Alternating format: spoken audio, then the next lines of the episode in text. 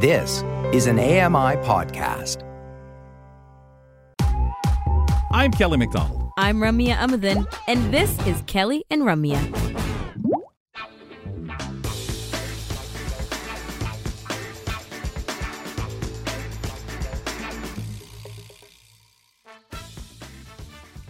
Every Monday here on Kelly and Company, we get into some deep discussions about rights. And usually, when Danielle's on the show, regardless, we, we get to some deep discussion uh, about rights anyway. So it started in segment one, uh, and now we're going to have a more formal conversation about things that are going on. So let's get into some Know Your Rights with myself, Ramya Amuthan, and Danielle McLaughlin.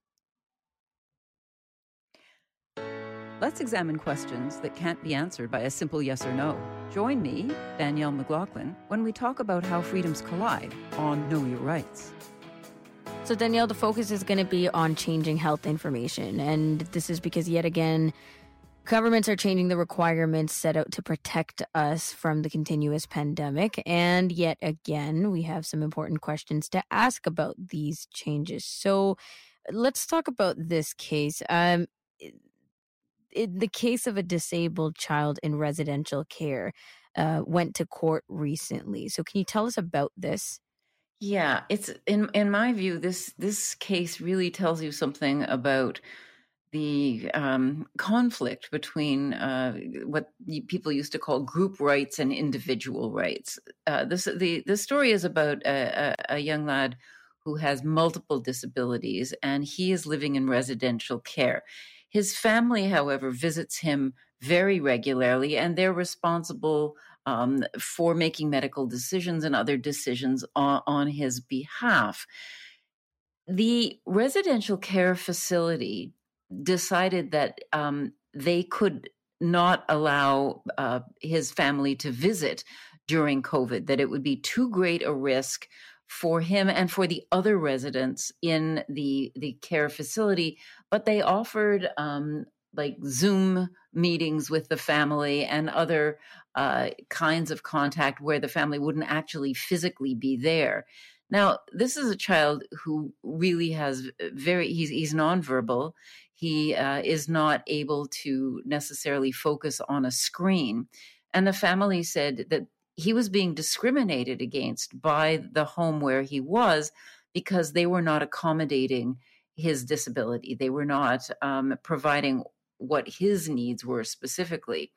The uh, Human Rights Tribunal agreed with the family. They said that uh, the you know that that this child needed to be accommodated in the way in which his particular disability required. The um, residential care facility disagreed. And after the decision came down from the Human Rights Tribunal, they went to court to challenge it. And they said um, that actually their primary uh, purpose was to protect all the residents in the the care facility, which they could not do if this child's if they made an exception for this child's family, um, even though that might be what he needed, it would actually endanger the others. Um, and the court agreed with uh, the residential facility to say that this was this was the the purpose. And you can see that you really have a conflict of rights here.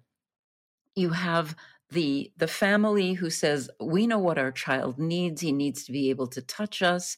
He needs needs to be able to know that we're in the room with him and that this is critical for his proper care and for his enjoyment of life. The facility says yeah we understand that you know he he's an important person but so is everybody else in, in the facility and our primary purpose here is to make sure that everybody is, is okay um, and we know that during the height of COVID, that residential facilities of many kinds, particularly those for seniors, uh, cut off visits, and they made um, masking, uh, you know, for all staff, vaccination for all staff, and and Get for residents crucial. So this was um, something Don't that happened. A minute of Kelly and Company. We'll something be back. happening. Oops. You're still, we're Okay. still here, Danielle. okay, I wasn't sure wh- whether I had been, you know, booted off No, the air. you're, you weren't booted No. off. Yeah, Okay. okay okay well yeah uh, last week um last wednesday actually the uh ministry of health very very quietly lifted requirements for masking in seniors care facilities so that um you know they didn't make a big announcement now you have to understand that what is happening right now with covid this pandemic is not over uh, in fact, it is on the rise in certain areas. And we do know that seniors remain, and others who live in residential care, remain very vulnerable. And yet, for political reasons, seemingly, the government has said, no, you don't really need to uh, mask any longer. This is despite what we know about this particular um, pandemic, about, about COVID 19. It is airborne. Um, if we have the situation where this the, the family of this child has been told um, you know sorry it's way too important to protect all the residents of of his care facility so you don't get an exemption for his particular uh, disabilities and his needs. And then the government turns around and says oh by the way we don't need to mask any longer when we visit people. And you know up to four people at a time can be in a resident's room visiting and um, you know everything's just fine thank you very much. Mhm. so you know we are really being given very conflicting messages at the moment so you know how one of the questions we we have to ask when we look at a case like the the one of this child is that you know how else can a family like his deal with this kind of conflict? Are there other ways of uh, of going about things? And what do we say about how policies are being made? Should we say that that policies, when they deal with accommodation, should look only at the individual needs of each person separately or should we be saying well we can't do that. It's just too onerous to, to look at each individual person's needs. We need to look at the community as a whole. So you know this it, goes back and forth like a yo-yo.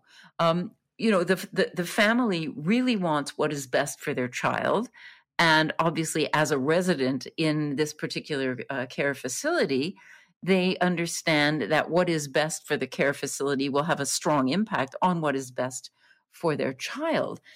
And yet these things may not agree with one another. And we have to ask is it politics? Is it science?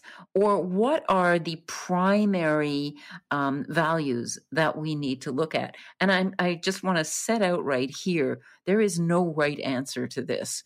Um, when a court makes a decision, uh, that decision becomes something we must abide by. It doesn't become something we agree with necessarily. You are perfectly free to disagree with a government, with what a court has to say, um, and you can change these things using the processes that we have in democracies.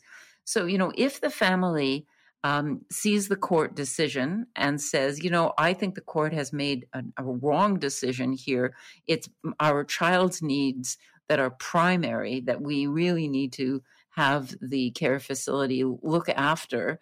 Um, and if it means that we can take all the precautions that are necessary, we'll gown, we'll wear masks, we'll, you know, come in the back door if if that's helpful. We'll see our child in a separate room that is not accessible to other people who live in that facility. You know, we'll do whatever we can to protect everybody, but we will not um, fail to come in to visit him because this is something that is so important to his care and his development and his sense of of um, of you know who he is, uh, of how he is to be valued.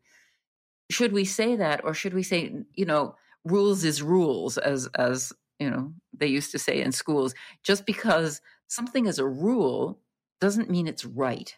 And you know we really need to understand the science. If somebody says to you you may not do this because of safety you're going to want to ask well how does that impact on safety and whose safety does this impact on So when the government decided last week to lift all of the requirements for masking in um, in long term care homes, should we have been saying?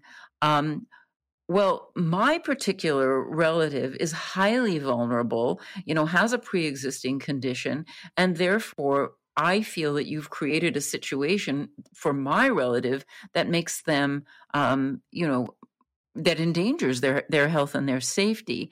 Or should we say, well, the government says that uh, COVID isn't as serious now that everybody's being vaccinated, and um, you can still wear a mask if you want to. We just can't require anyone to be masked, and that's good enough. That uh, this is as good as as far as we're planning to reach when it comes to protecting um, the people who live here. Are you going to say, well, that's all very well for the people in quotes, but when it comes to my family member, it's not good enough. You, mm. you can see that we go back and forth over this. So, you know, these are conflicting messages. Um, one of the issues that that I found concerning before we started realizing that COVID is now again on the rise is it was very hard to get data on what the actual uh, numbers were like. And as you yourself have pointed out, Ramya, um, it's not that easy to get tests all the time.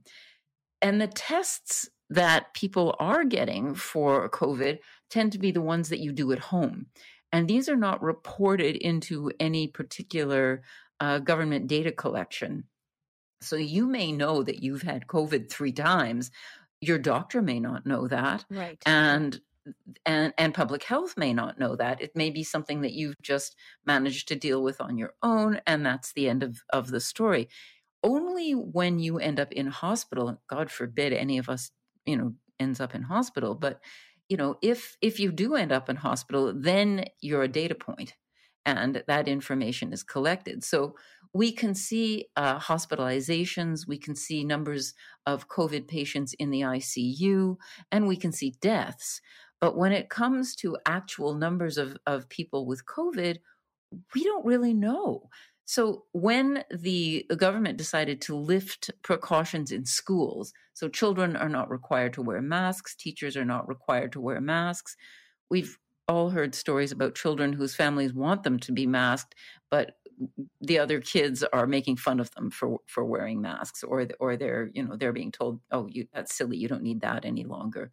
Um, we don't know the data coming out of schools because no one's collecting it we so you know if if the science says in order to make a scientific decision and and in, we need to be well informed and in order to be well informed we need to collect data.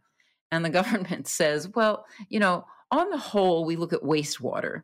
And um, you know when the wastewater uh, uh, um, tests for covid are way up then we can assume that there's that there's a problem.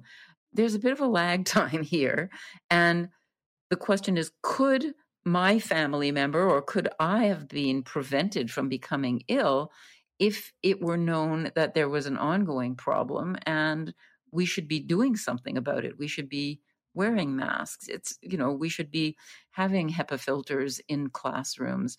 Um, these things might be inconvenient, but they're nowhere near as inconvenient as becoming critically ill. Uh, that's very inconvenient. So, you know, when we go back to the story of of the child in in the care home, I don't know if that's the end of the story. I don't know if the family plans to appeal the court's decision or not.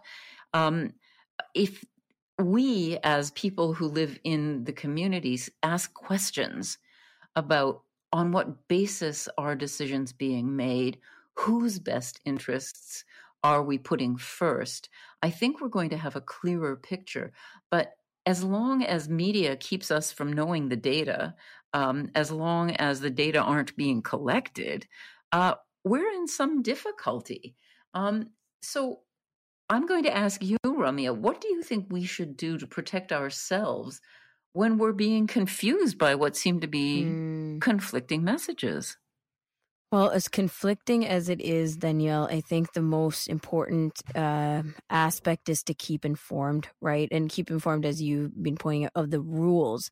um, that are out there because it's more frustrating um, when you've not understood or accepted that these are the the changes that have happened and uh, it can probably lead you into some trouble and unfortunately like you said we don't always agree with what is happening but because it's so changeable like the the environment itself um, of living through covid as, as the biggest example um, it's unfortunately you know like we're learning as we go. People are making decisions whether we agree with them or not as we go and we're still just now getting into what we could even accept as, you know, long term information, right? Or mm-hmm. findings.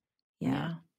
yeah. So, you know, are, are we happy with uh, you know, what some have said is good enough information. To be honest with you, the the first data that I was able to find, and I was searching for it through all of the Canadian media, the first data was from the New York Times on on Canada. Wow. And I thought, wow, you know, how is it that they are getting access to world they had I mean, it wasn't the only country they were reporting on, but they, you know, they were uh, reporting on Canada among other countries. And I'm thinking, well, they seem to know an awful lot more than mm-hmm. um, you know than our local media is reporting. Should we be should we be doing something about this? So, you know, I, I think that that we really just need to keep ourselves informed. We need to find out what is the best way to protect those who are vulnerable in our communities. And if the rule says you don't have to worry about that, you have to worry about that. Yeah, absolutely. Danielle, always uh, learning something here on Know Your Rights and considering considering information in different perspectives. Thank you so much for bringing this to us. Thank you, Ramya. Danielle McLaughlin joining us for Know Your Rights and also co hosting the show along with me today. After the break, we're going to come back, wrap up the show, and find out some of what's happening on tomorrow's shows on AMI Audio.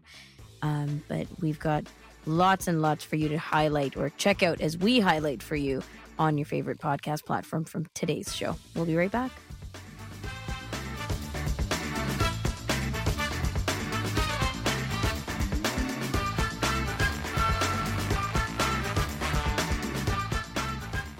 Hi, I'm Red Sale, inviting you to download the latest episode of My Life in Books, where internationally acclaimed authors discuss their lives, their work, and three books that have resonated with them. That's My Life in Books, available wherever you get your AMI podcasts.